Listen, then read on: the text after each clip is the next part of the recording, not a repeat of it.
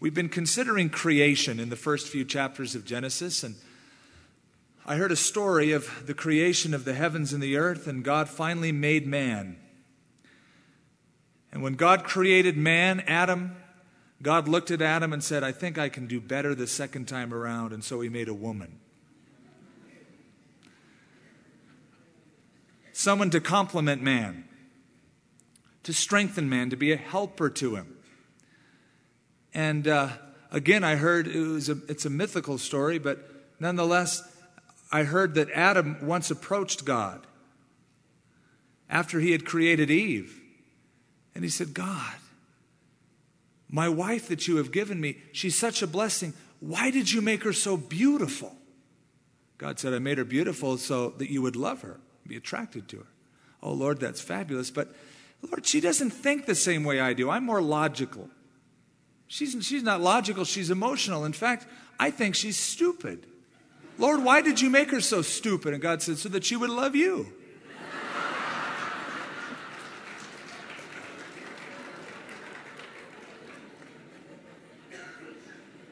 The truth of the matter is is that Eve was created to complement Adam. To be a helper, a rescuer, one to bring him to completion and fulfillment. God said, It is not good that man should be alone. I will make a helper that is fitting or comparable to Adam. We discussed that chapter 3 is the pivotal point in the book of Genesis because we see that man falls from God's intention. He falls to a place where from that point on, sin is present in the human race. Every man and woman born after Adam has got original sin, a sin nature. He's born dead on arrival, spiritually. Now, that's hard for some parents to believe, but it's true. That little beautiful baby that's just been born in your household has a sin nature, it's separated from God.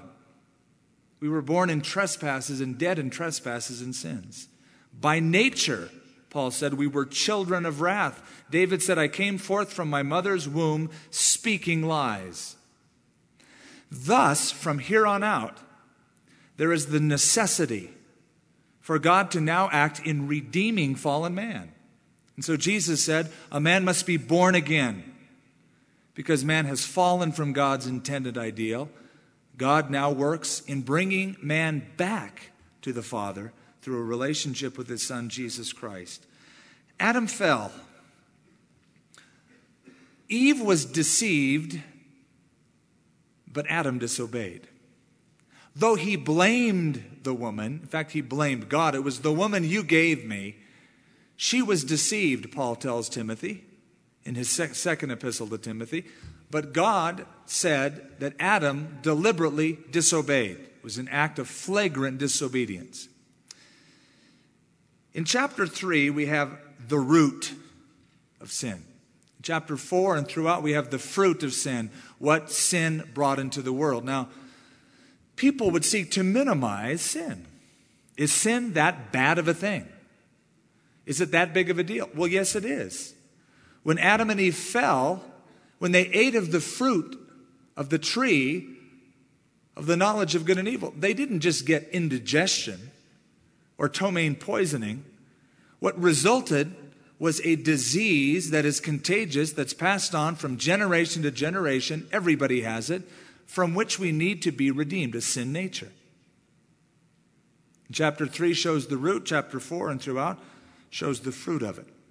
Paul said to the Romans, through one man, sin entered the world, and death through sin, so that death spread to all men, for all have sinned, Paul wrote, Romans chapter 5. Paul wrote to the Corinthians and said, As in Adam, all died. And he pointed to the necessity of having the last Adam, Jesus Christ.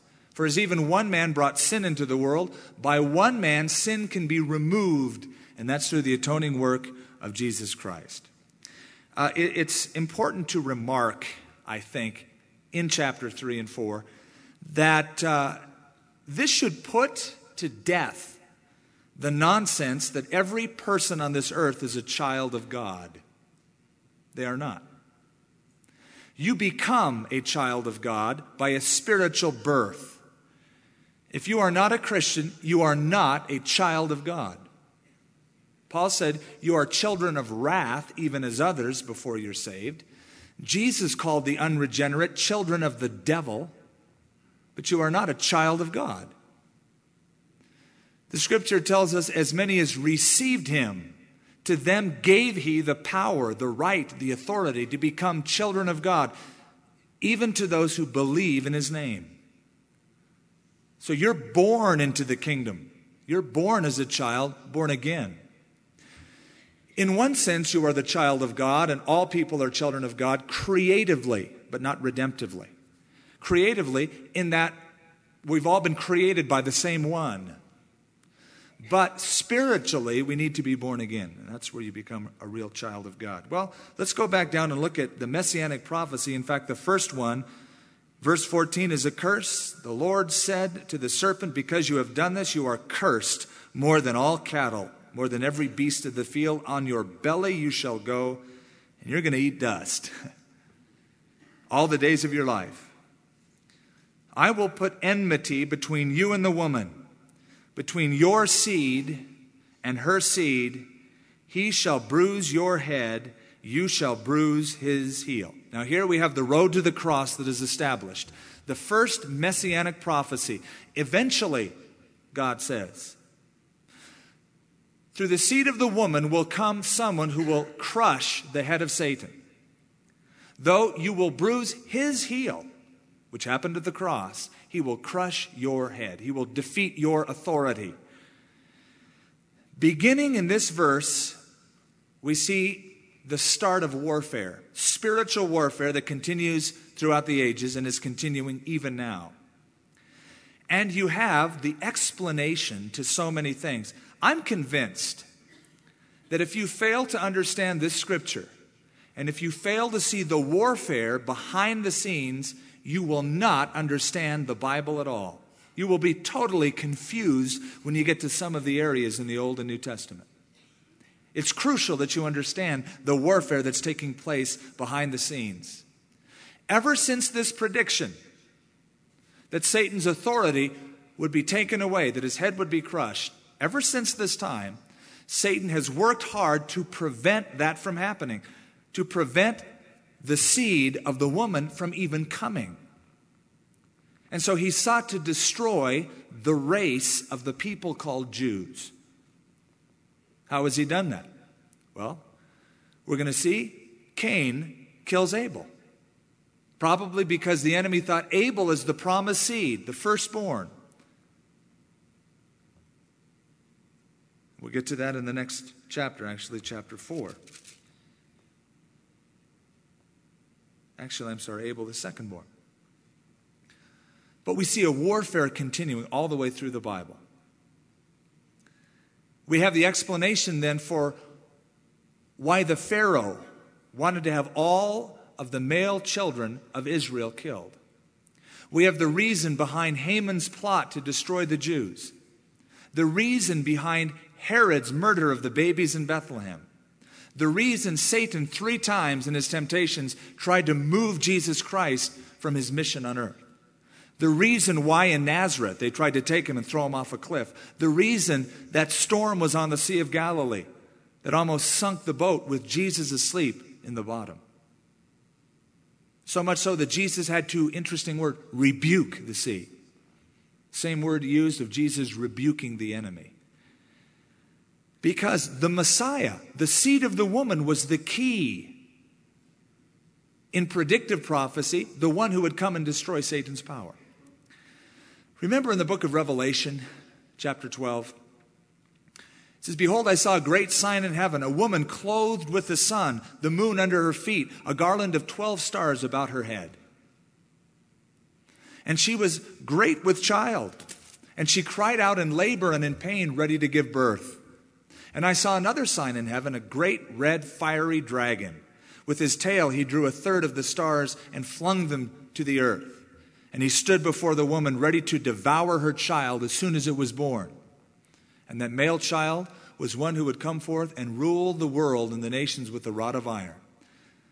Satan to destroy the seed of the woman that would come.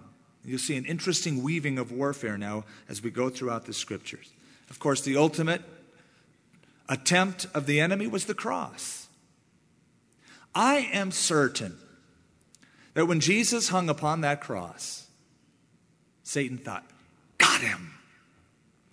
That is the promised seed, the son of David, the one who would rule with the rod of iron. But I put him to death. Of course, Satan forgot to read the fine print in the contract.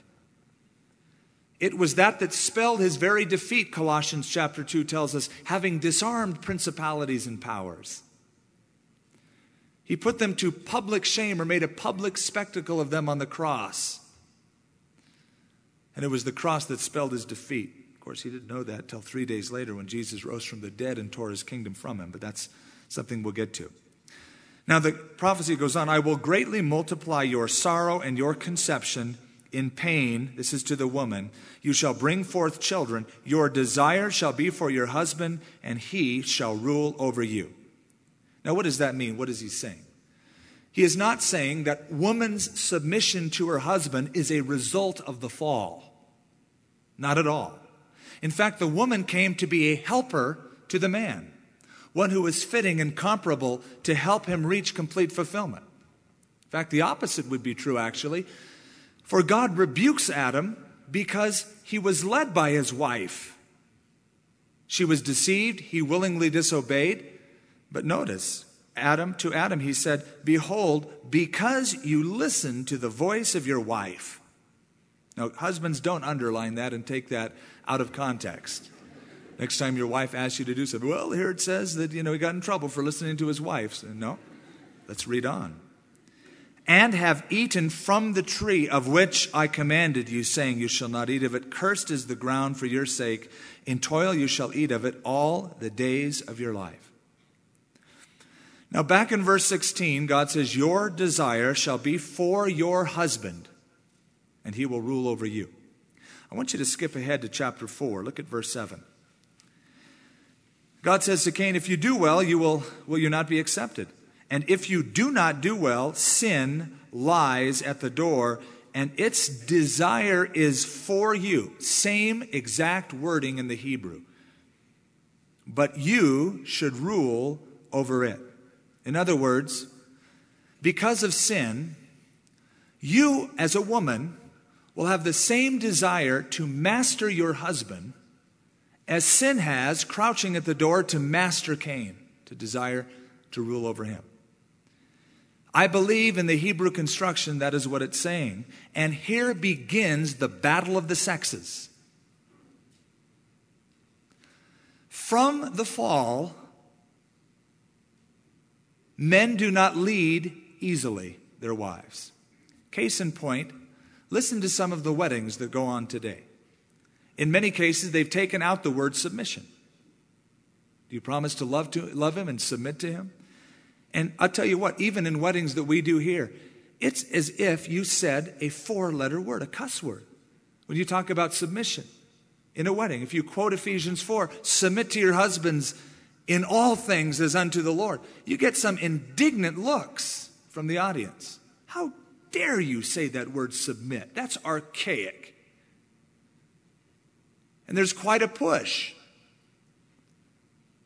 for independence in all realms, not just in marriage, a woman from a man, but man from God, man from authority, man from the law, and also a woman from the headship of man as a result of the fall. Your desire shall be for your husband, and he shall rule over you. What's the answer in a marriage? The answer is Ephesians chapter 5. When we get back into line with God's principles, I know that that word frightens many women, especially because they have tyrant husbands. And they kind of cringe when we read Ephesians 5. Wives, submit unto your husband. Oh, God, he's such a creep. And I'll grant you that fact. Some of your husbands are creeps.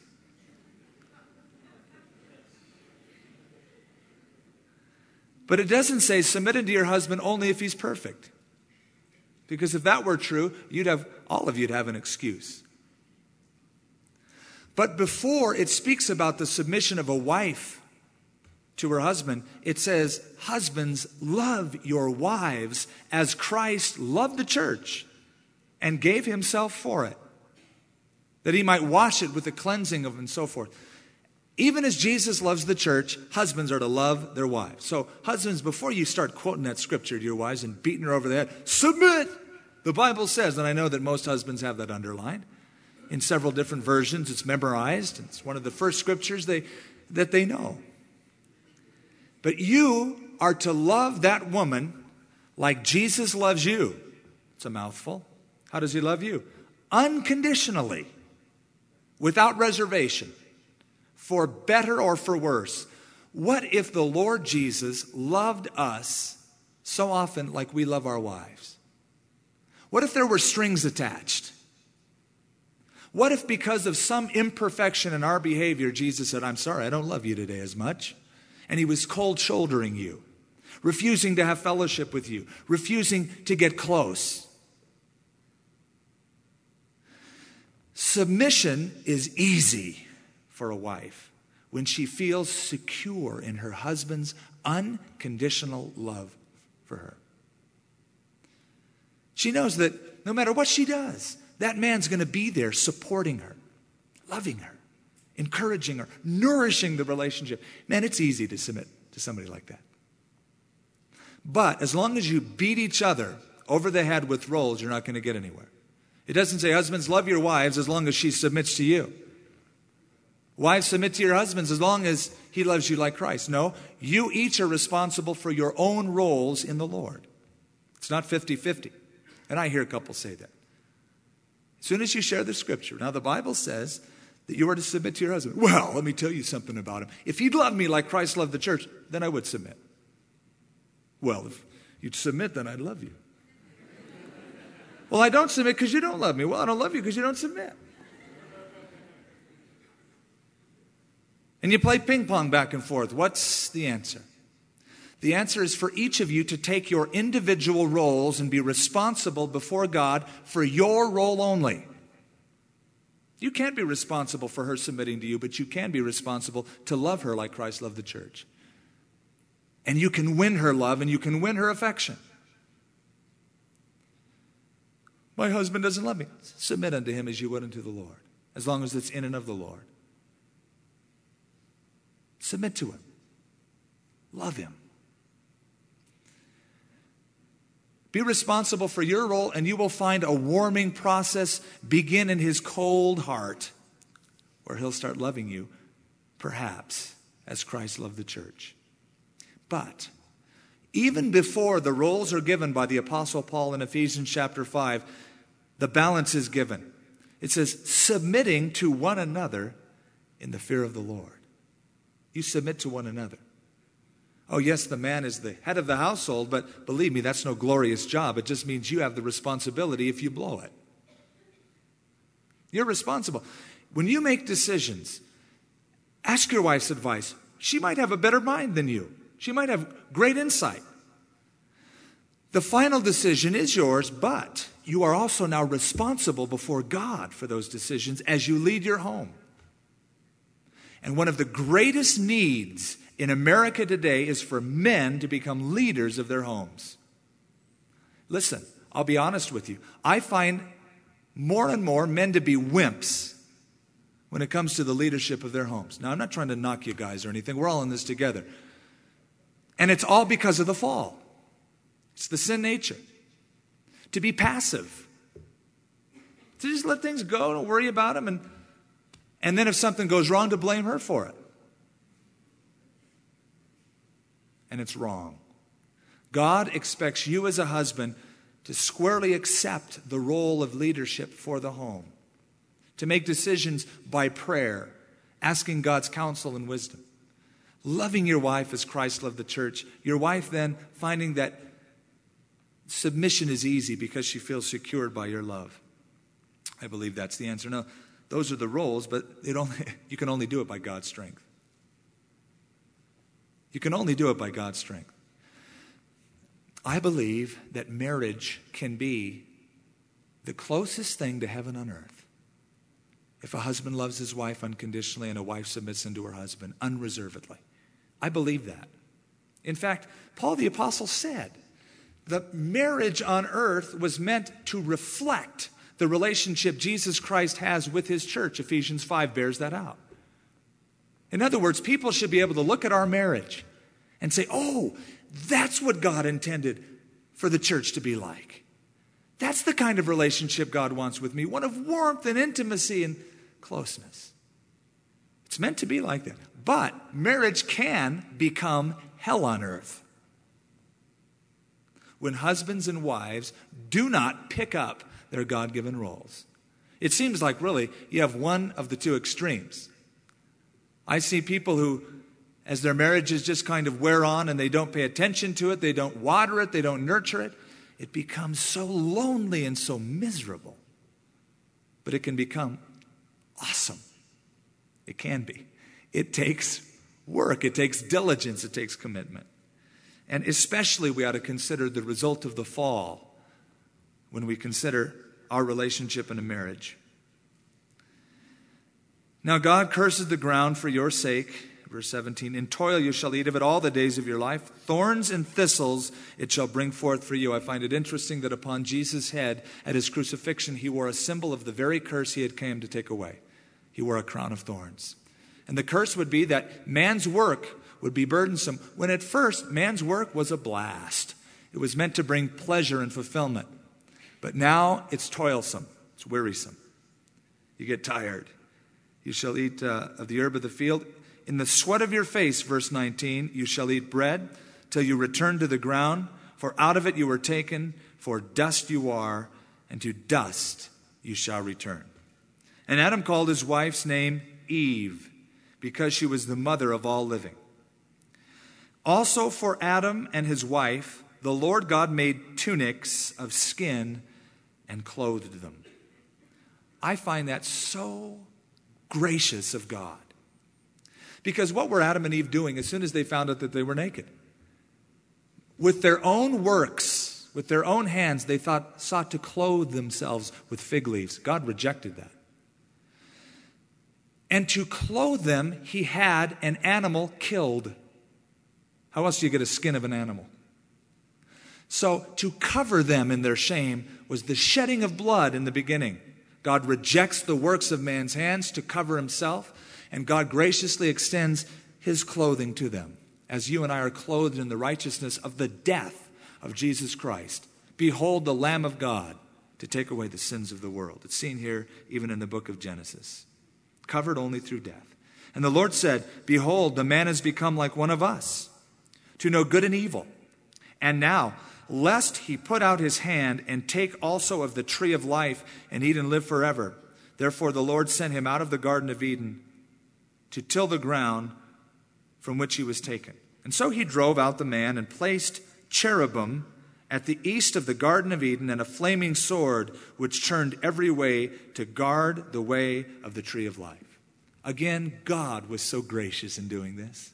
You say, gracious? Angels? Thugs? The big ushers in front of the Garden of Eden, and then a flaming sword ready to kill him? Yes, gracious.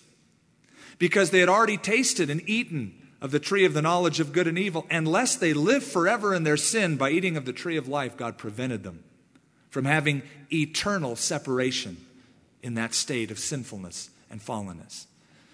And so, what a picture we have a dead animal in the Garden of Eden and two cherubim does that sound familiar?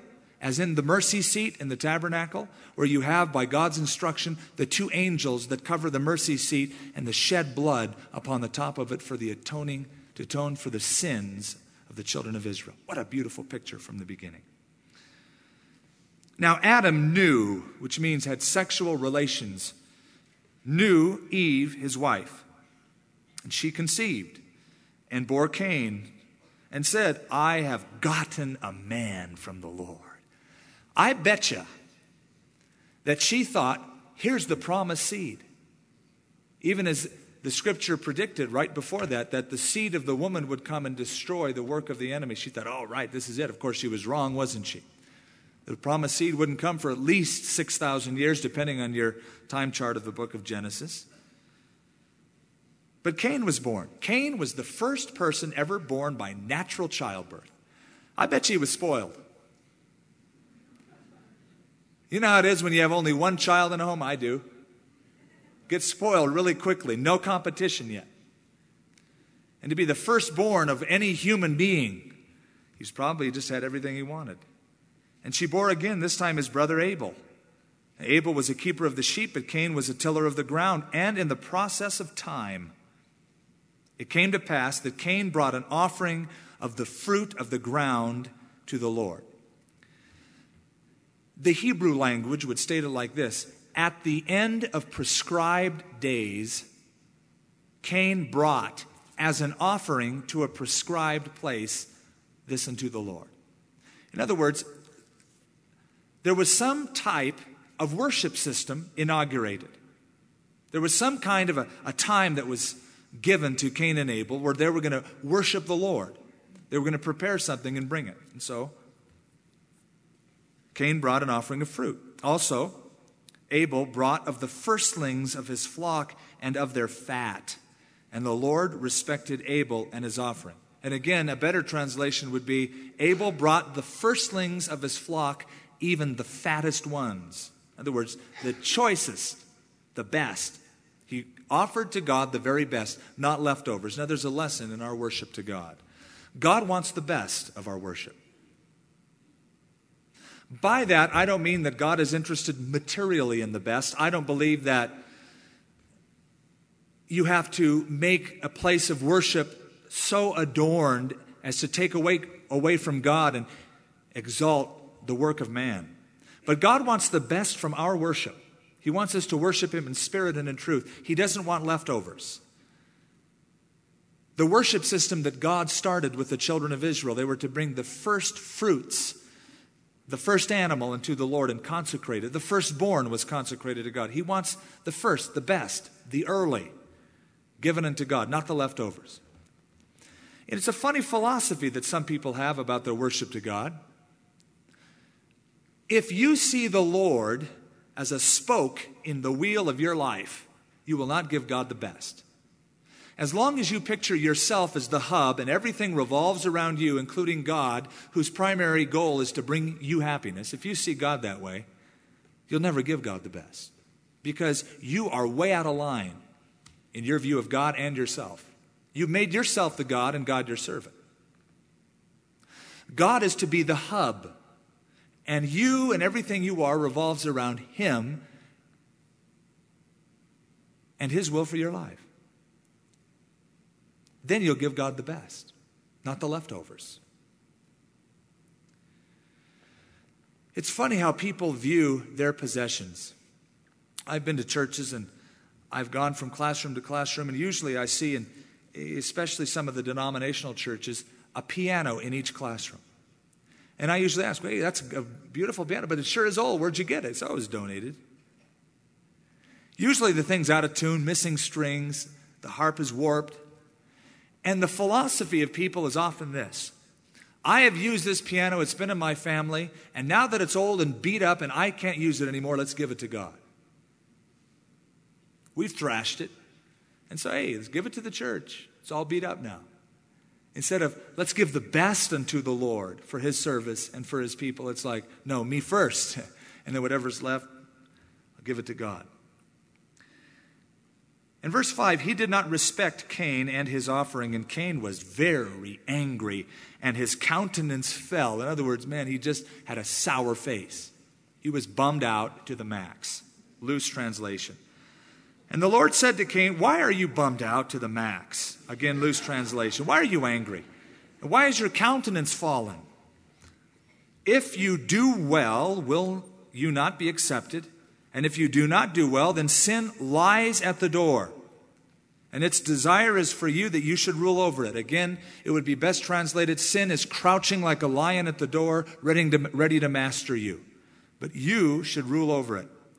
Now Cain talked with Abel his brother, and it came to pass, when they were in the field, that Cain rose against Abel his brother and killed him. Why is it that God respected one offering and not the other. Why didn't he respect Cain's? And some people say, well, it's because he didn't offer an animal sacrifice. It could be. It could be that the precedent had been set.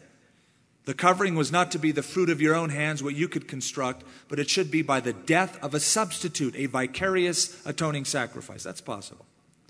But it says in the book of Hebrews the real reason. It says, by faith, Abel offered a more excellent sacrifice than Cain, whereby he demonstrated that he was righteous. It was done by faith. He was placing his trust in the Lord upon some revelation of God rather than in his own works. Cain, on the other hand, his true colors are shown in verse 5. He became angry. What I find interesting is this worship was taken seriously by these two fellows. There was a prescribed time and a prescribed method, and they just didn't say, Here's my offering, plop it down and leave. It had to be examined before God. And as it was being examined, God took in consideration not just the offering, but the heart and the motive of the one, of the one giving the sacrifice. And so he says, Cain, how come you're bummed out, man? If you lived right, I'd accept your offering.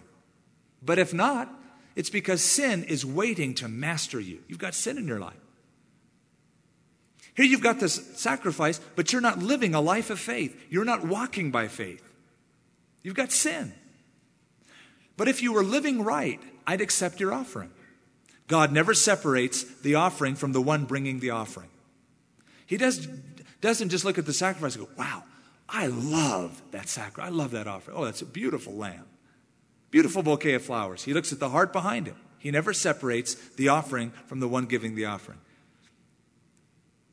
And so you can read Isaiah chapter 1, where the children of Israel were engaged in worship, coming to the temple offering their sacrifices, lifting their hands in worship unto the Lord, standing in his presence. And God says, Quit bringing these sacrifices. When you lift your hands, I won't even listen to your prayers. I'm sick of them. Because the actions of their life the rest of the week did not match up with their profession when they came to worship. And God looks over our offering. Listen, God doesn't care how flamboyant you are in your worship. God doesn't get off when you raise your hands. God didn't say, oh, well, he's more spiritual than she is because, oh, he stands in worship. In fact, some people, I think, stand in worship to draw attention to themselves because people are distracted from the Lord by looking at that person. God doesn't get off on a harmony that's beautiful or music that's just tweaked just right. You know what God gets off on is the attitude of the heart. That's why he says, sing a joyful song unto the Lord. Your heart's to be in it. It's to be something from the inside. The outside is consequential. Yes, I think you ought to do your best and you ought to sing your best and play your best. It's for the Lord. But what really counts is what's going on inside the heart. That's what God looks at. God looked at Cain and saw that there was a discrepancy. So Cain arose, verse 8, and killed his brother. First murder committed. And the Lord said to Cain, Where is Abel, your brother? Now, did God need information?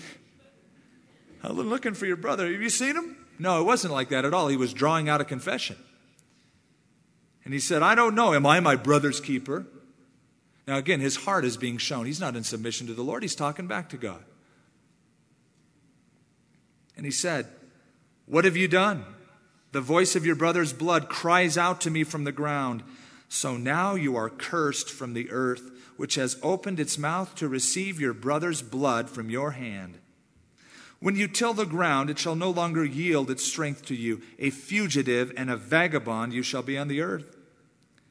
And Cain said to the Lord, My punishment is greater than I can bear. Now, my question would be Cain, if your punishment is greater than you can bear, then why don't you repent? He was more interested in the consequences personally than the fact that he has offended his Creator, his Lord, the one who loved him.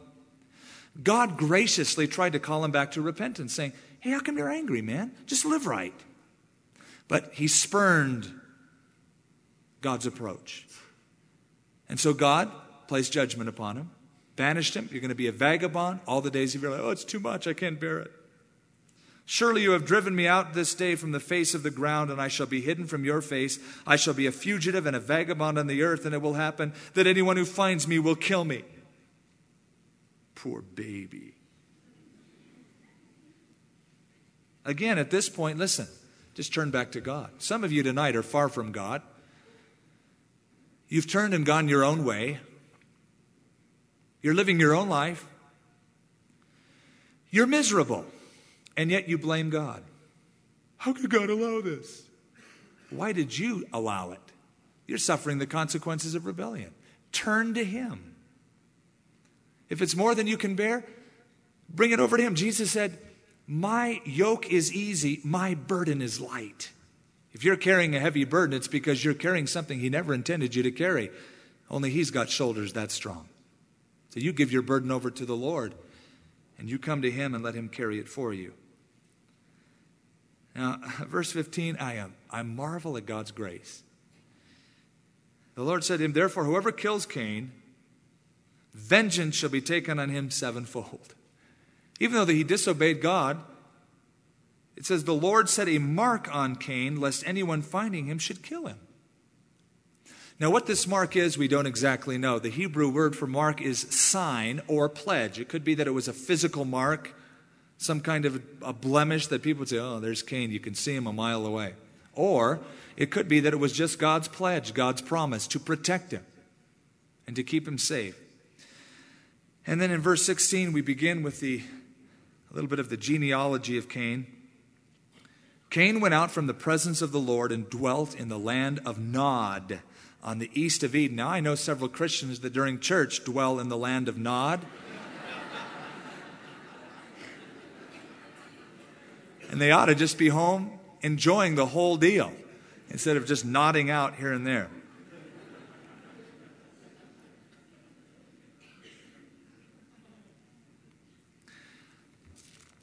It's interesting to compare these two brothers, Cain and Abel. In many ways, they were very similar, and in other ways, they were very different. They had the same heredity, the same background, the same opportunity, the same environment. And yet their action was so different, wasn't it? I think here's a good case in point against people who say, you are what you are because of your environment. Hey, we understand the way you are. It's because your father or your mother did this to you when you were young. And some of that may be true. A person does act and react according to a pattern that has been set, a behavioral pattern of that person, especially in the early years, the security or the insecurity felt by mom and dad because of mom and dad. And yet, that should never be an excuse and some people make it an excuse today. Well, that's just the way I am. It's because my dad or my mom. Listen, they couldn't say that. Why did Abel get killed by Cain? Was it because Cain had an abusive grandfather? He didn't even have a grandfather. They come from the same background, but sin crouches at the door, desiring to master every human being, and all of us have a sin nature. Sin entered the world and death by sin. And until Jesus Christ comes back, there will be no peace on earth. There will be no peace in the Middle East. I'm not a pessimist completely saying you should forget the United Nations and the peace talks. No, the Bible says, as much as lies in you, be at peace with all men. But we won't have lasting peace that we're really yearning for until Jesus comes back and redeems the entire earth itself when he buys it back, as we see in Revelation chapters 4 and 5, taking the title deed back. And it will come through purging in the tribulation period. But back to the story. Um, oh, yeah. Uh, comparing between Cain and Abel. One shows a man given over to the things of the flesh, having the mind of the flesh that Paul speaks about and one has the mind of the Spirit. The Bible says, Whoever lives according to the flesh sets his mind on the things of the flesh, and whoever lives according to the Spirit sets his mind on the things of the Spirit. For the carnal mind is enmity against God. It's not subject to the law of God, neither indeed can be. Cain shows a man hiding behind carnal religion. Thinking that he can just offer up any kind of a ceremony, bring something as a sacrifice to the Lord, and God would accept it when his life was not matching his sacrifice, and God rejected him. Abel, on the other hand, was a man who lived by faith and offered up a sacrifice of faith. One lived according to the flesh, one lived according to the Spirit. Cain leaves the presence of God. We read, I think, in verse 16. He didn't want to retain God in his knowledge, as Paul wrote to the Romans in chapter 1 of Romans. Neither were they thankful, but they became vain in their imagination, and their foolish heart was darkened. It happened with Cain. Abel, on the other hand, desired to live by the Spirit in the presence of God. Cain lives in the land of Nod. Interesting, the word Nod is wandering. He's a meanderer. He has no purpose, no walk, no direction. And then he builds a city in verse 17 and calls it after the name of his son Enoch to perpetuate the human family. As a, it's all he's got, man. He doesn't have a relationship with God, so he does everything he can to bring glory and honor to man. Every time I visit a city, I, I visit New York City frequently, and as you cross the George Washington Bridge and you're looking into Manhattan, it's, it's awesome. And it's like, wow, it's such, a, it's such a view to check out. And I was with a friend, we were going across the bridge, and I thought, that has got to be one of the greatest trophies to the ability of man that I have, I've ever seen. Now, when I go to the woods, like I did last Wednesday evening, and woke up Thursday morning up in the Santa Fe Mountains, and the pine trees were there, and the night before, the constellations were shining. I didn't think of the work of man. I thought of the glory and the work of God. And what a contrast. Cities so often speak of the ability of man, sometimes and often in rebellion against God. It's interesting, there's such a push to move back to the cities more than ever before in history since the Roman times. And uh, it seems as um, uh, as time goes on, there's that push, as there was even in the days of Cain, to build a city, and we have the beginning of cities from this point on. And so he named it after his son, Enoch. To Enoch was born Irad, and to Irad, Mehujael, and Mehujael begot Methuselah, and Methuselah begot Lamech. Lamech took for himself two wives. Uh oh. Now we've got problems. Every now and then, a person will come up to me trying to prove a discrepancy in the Bible.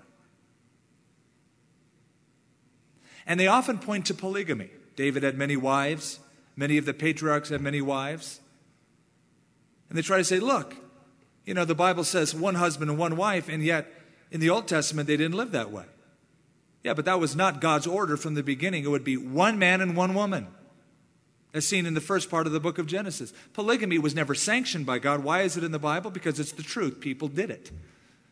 And that's the refreshing thing about the Bible. It tells you the truth about its heroes. It doesn't try to embellish the story like a modern biographer would try to do, hiding all the bad stuff. Man, it exposes everyone, good and bad. They begot two wives, and hey, he had trouble, believe me.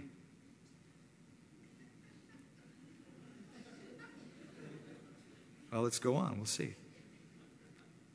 The name of one was Ada. The name of the second was Zillah. And Ada bore Jabal. He was the father of those who dwell in tents and have livestock. So, uh, the patron father of all ranchers was this man, Jabal. And the outdoorsman, he had tents. And his brother's name was Jubal. So he had Jabal and Jubal. He was the father of the musicians, those who play the harp and the flute. Now, you can kind of get in your mind's eye a picture of the early civilization. As Cain's line begins to develop, and there's Jabal, he comes up with this great idea of taking skins and the hair of goats and makes these nifty shelters and tents. And they go, wow, this guy's brilliant. And working with livestock and using them for the common good of man. And people were working all day long and sweating, and they'd come in after a hard day's work and there would be Jubal sitting around playing on an instrument, soothing them, and they saw how effective music was in soothing the mind and the heart. As for Zillah, she also bore Tubal Cain, an instructor of every craftsman in bronze and iron. And the sister of Tubal Cain was Naamah, or actually it would be Naamah. And Lamech said unto his wives, Ada and Zillah, hear my voice. So he's going to really whip them into submission here. Oh, wives of Lamech, listen to my speech. And they're probably going, oh, brother, here it goes again. Big bag of wind. For I have killed a man for wounding me, even a young man for hurting me. So he's bragging about his own rebellion and sin. If Cain shall be avenged sevenfold, then Lamech seventy sevenfold. See, that's why you need chapter 3 to explain chapter 4 because you see this rapid buildup of evil, evil. This succession of sin. Where did it come from? It came from the fall, and now man is born with a sin nature from that point on. And Adam knew his wife again, and she bore a son and named him Seth. For God is, the word Seth means appointed. For God has appointed another seed for me instead of Abel, whom Cain killed. And as for Seth, to him also a son was born, and he named him Enosh. Then men began to call on the name of the Lord. Just when Satan thought he'd gotten rid of the seed by having Cain kill Abel, God raises up another line, Seth. And God will carry out his plan and his program through the godly line of Seth. And it's interesting, then men began to call on the name of the Lord after a period of rebellion. Now we get to chapter 5, which is basically a family tree a genealogy. This is the book of the genealogy of Adam. It's the family of Adam. It's not the Adamses or the Adams family. It's the family of Adam, the one man, and all that came from him. Now, Cain's line was given to us in the previous chapter. It's put aside. And now the line of Adam through Seth is developed. You will find this a common pattern through the book of Genesis. The Bible doesn't cover every lineage of every person, it'd be impossible. It is more interesting in showing you the preservation of the godly line that leads to Jesus Christ. And so, as it serves its purpose, the genealogy of some is given, dropped off, and the godly line is given. And now we have the line of Seth. In the day that God created man, he made him in the likeness of God. He created them male and female and blessed them and called them mankind in the day that they were created. I feel it's important to reiterate something that the Bible says that you'll find coming up. God created them male and female to come together, to fill the earth, and to find enjoyment and fulfillment. He did not create them male and male. He did not create them female and female, but male and female. He made Adam and Eve, not Adam and Steve.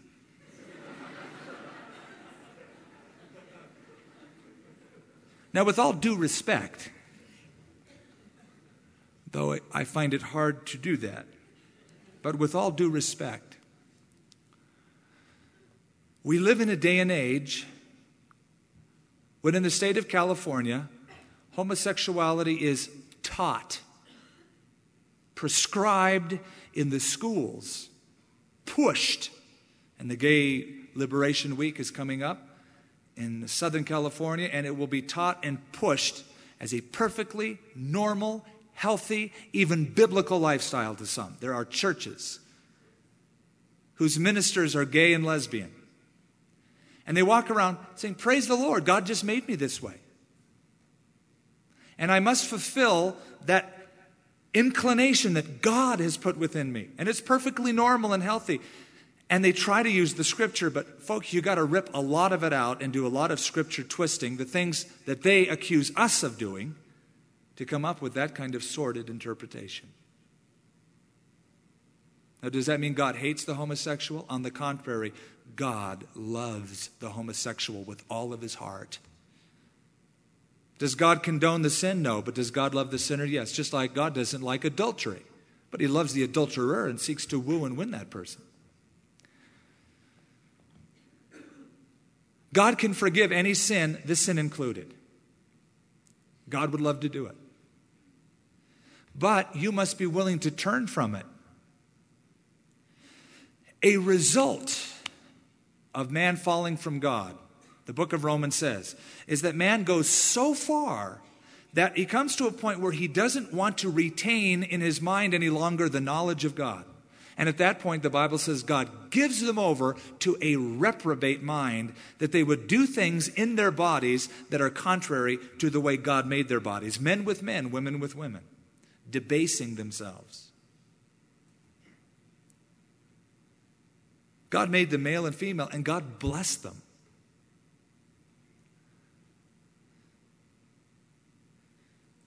And he called them mankind in that day.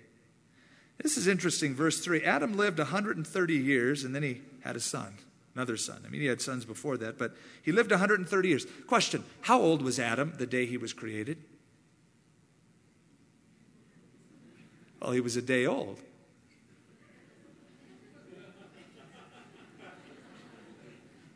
But obviously, Adam had age dating factors built into his body, didn't he?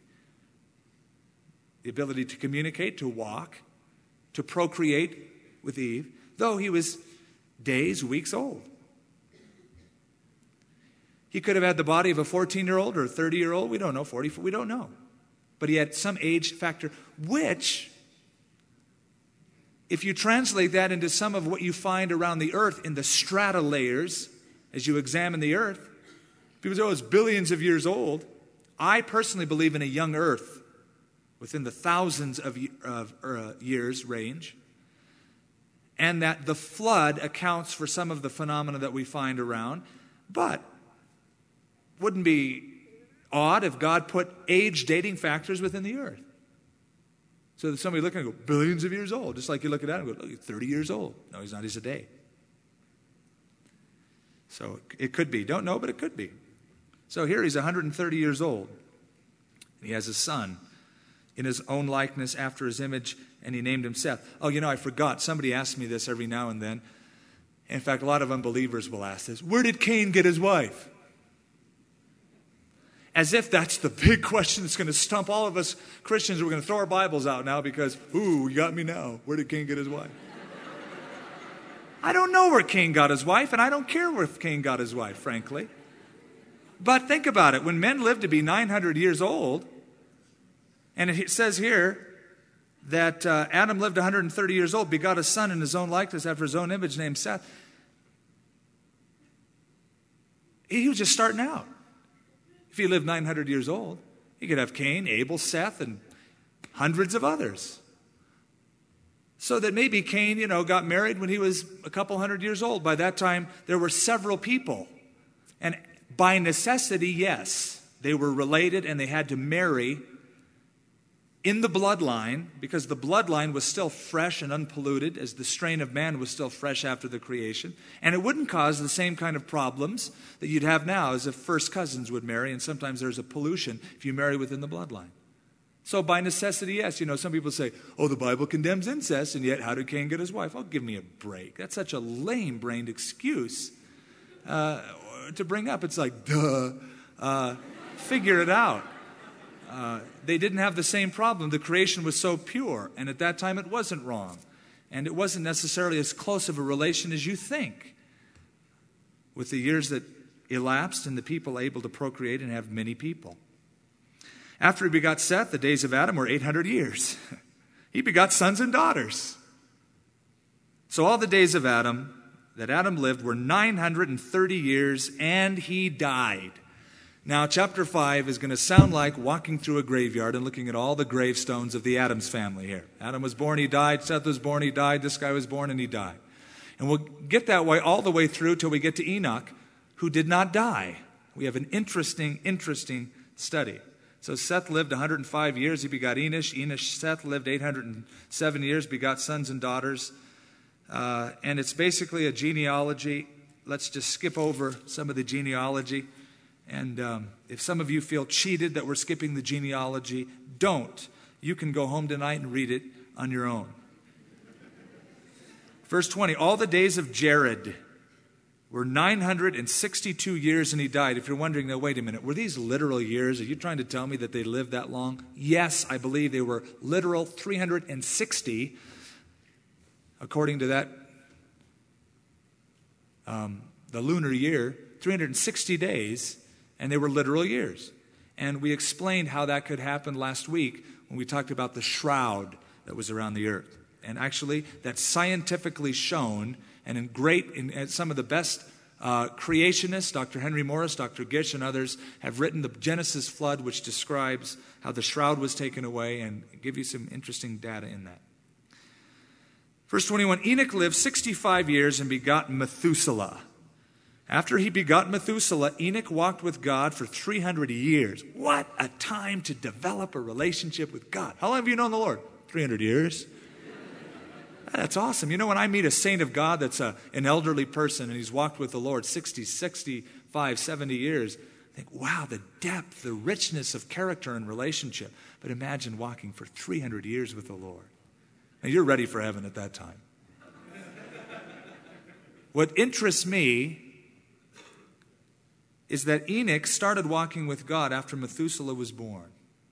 You know, there's nothing like a child to enter a family and change the heart of a parent. It happens quite frequently.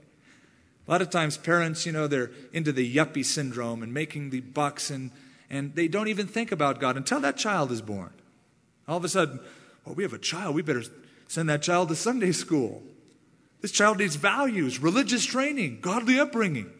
We've got to get him to church. And then the wife says, Yeah, but honey, you know, if we send him to church and we stay at home, we're hypocrites. Okay, well, we'll go to church too. And then they'll end up coming because their kid needs to be in Sunday school, and they'll end up giving their life to Jesus Christ, all because a child was born. They can start to walk with God. And you know, I have found that just having my son has taught me so many lessons about the Lord. It's drawn me closer in my relationship to the Lord because I have an only begotten son. And there's so many parallels between a human father and a human son and a heavenly father in us. It's beautiful the lessons God shows you. And it draws my heart closer to the Lord. So much so that I like to have a few more, get closer to God. So all the days of Enoch were 365 years, and Enoch walked with God, and he was not, for God took him. Now, That's wild. What does that mean? Well, Hebrews 11 has the explanation. It says, By faith, Enoch walked with God, and he was translated so that he did not see death. He didn't die. He walked with God, and God translated him. And some people see in this like the rapture. He was to translate. Well, look at it in a language. When you translate, you take one word from one language, place it into another language forum and structure, trying to retain the integrity of meaning. That's a translation. He was translated from this earth. He didn't see death, and God took him. There's only two men in the Bible that have never died Enoch and Elijah. He was caught up into heaven, and he has an unfulfilled ministry. And Enoch walked with God, and he was not, for God took him. Now, some people say that because of this, in the book of Revelation, chapter uh, 11, the two witnesses that come upon the earth in the last days are Enoch and Elijah. Others say it's Moses and Elijah because some of the signs. And uh, that's int- we'll get to that uh, when we get to the death of Moses. But uh, Enoch walked with God for 300 years, and um, he was not, for God took him. He was translated. The best explanation I heard of this was a little girl who tried to tell this story. See, she came home from Sunday school, and her mommy said, Well, honey, what did you learn today in church? Oh, I learned about Enoch. Really? Tell me about Enoch. Well, mommy, Enoch walked with God, and God took him. Well, honey, do you know what that means? Yes, mommy. You see, every day God would come over to Enoch's house, and he would call him, say, Enoch, let's go for a walk. So Enoch would run outside and say, Great, I got nothing to do. Let's take a walk. And so Enoch and God would take a walk. They'd walk and they'd walk until the afternoon, and the sun was setting, and Enoch said, God, I got to get home. I got to split. So he went back home. God would show up the next day. Enoch, let's take a walk. And so Enoch would go out there and take a walk with God throughout the day and come back home. And he got to enjoy it so much that every morning he would go out on his front porch and eventually out at the gate and wait for God to come so that they could take their walk together. Then finally, mommy, one day, God came over to Enoch's house and said, Enoch, let's take a long walk. I've got a lot of things to tell you. And so they walked all day, mommy, into the afternoon, and it was getting late. And Enoch said, Lord, we've walked so long and it's getting late and we've gone so far, I got to start heading back home. And God said, Enoch, listen, at this point, we're a lot closer to my home than we are to your home. Why don't you just come over? And Enoch's been with God ever since, mommy. That's what happened. God just took him home. What's interesting is Methuselah in conjunction with Enoch. For we read that Enoch had Methuselah as a child, and the word Methuselah means when he is dead, it shall be sent. That's what a literal Hebrew translation means. When he is dead, it shall be sent. He lived 969 years. If you matched the chronology of Genesis, you would see that the very year Methuselah died, the flood came. When he is dead, it shall be sent. What shall be sent? Judgment upon the earth. Methuselah then is a type of grace. An extended period of time, the longest person that ever lived as God was extending his grace to that world, fallen and rebellious. The flood, of course, is judgment, a type of tribulation. Some people see the ark that we get to in chapter 6 as a type of rapture. I don't see that at all. I see that as a type of preservation of the nation of Israel during the time of judgment, and Enoch as a type of the church being translated or raptured for that time. He begot Lamech, verse 26. Methuselah lived 782 years and begot sons and daughters. So all the days of Methuselah were 969 years. Wow, I'm way over time. I didn't even see it. I could have gone another hour. And he died. Lamech lived 182 years and begot a son. He called his name Noah right Noah, saying, This one will comfort us concerning our work and the toil of our hands because of the ground which the Lord has cursed. After he begot Noah, Lamech lived 595 years and begot sons and daughters. So all the days of Lamech were 777 years, and he kicked the bucket. And Noah was 500 years old, and Noah begot Shem, Ham, and Japheth. Remember those names. They come in to be very important when we get to the table of nations in chapter 10. Now, next week, I wanted to finish chapter 6 this week, but next week, when we get to the flood and the ark, we're going to speak practically as well as technically. I happen to have a scale model of the ark that somebody graciously made for me, a scale down, of course, but according to what the ark would look like, and I'll, uh, I'll bring it and let you see it as we compare the time chart and the ark speak about the flood. Is it possible? Are there evidences? Is there fossil evidence, paleontological evidence? And of course, I think that there's overwhelming evidence of a universal flood. We'll bring that out next week. Um, let's pray. Father, you are so gracious. Even as you waited a long period of time until the wickedness upon the earth was so great and the thoughts of man's heart was only evil continually. During that time, Lord, men were calling upon your name. Lord, I pray for us, your body.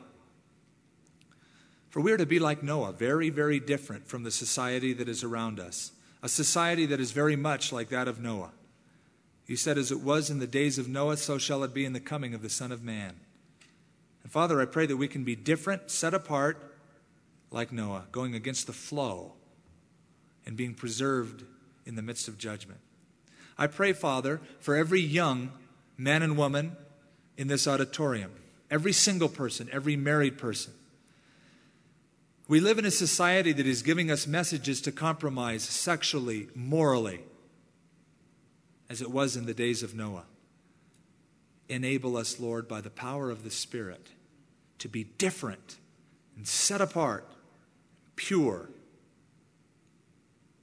Not being conformed to this world, but transformed by the renewing of our minds. And so, Father, I want to thank you for how you've renewed our minds tonight.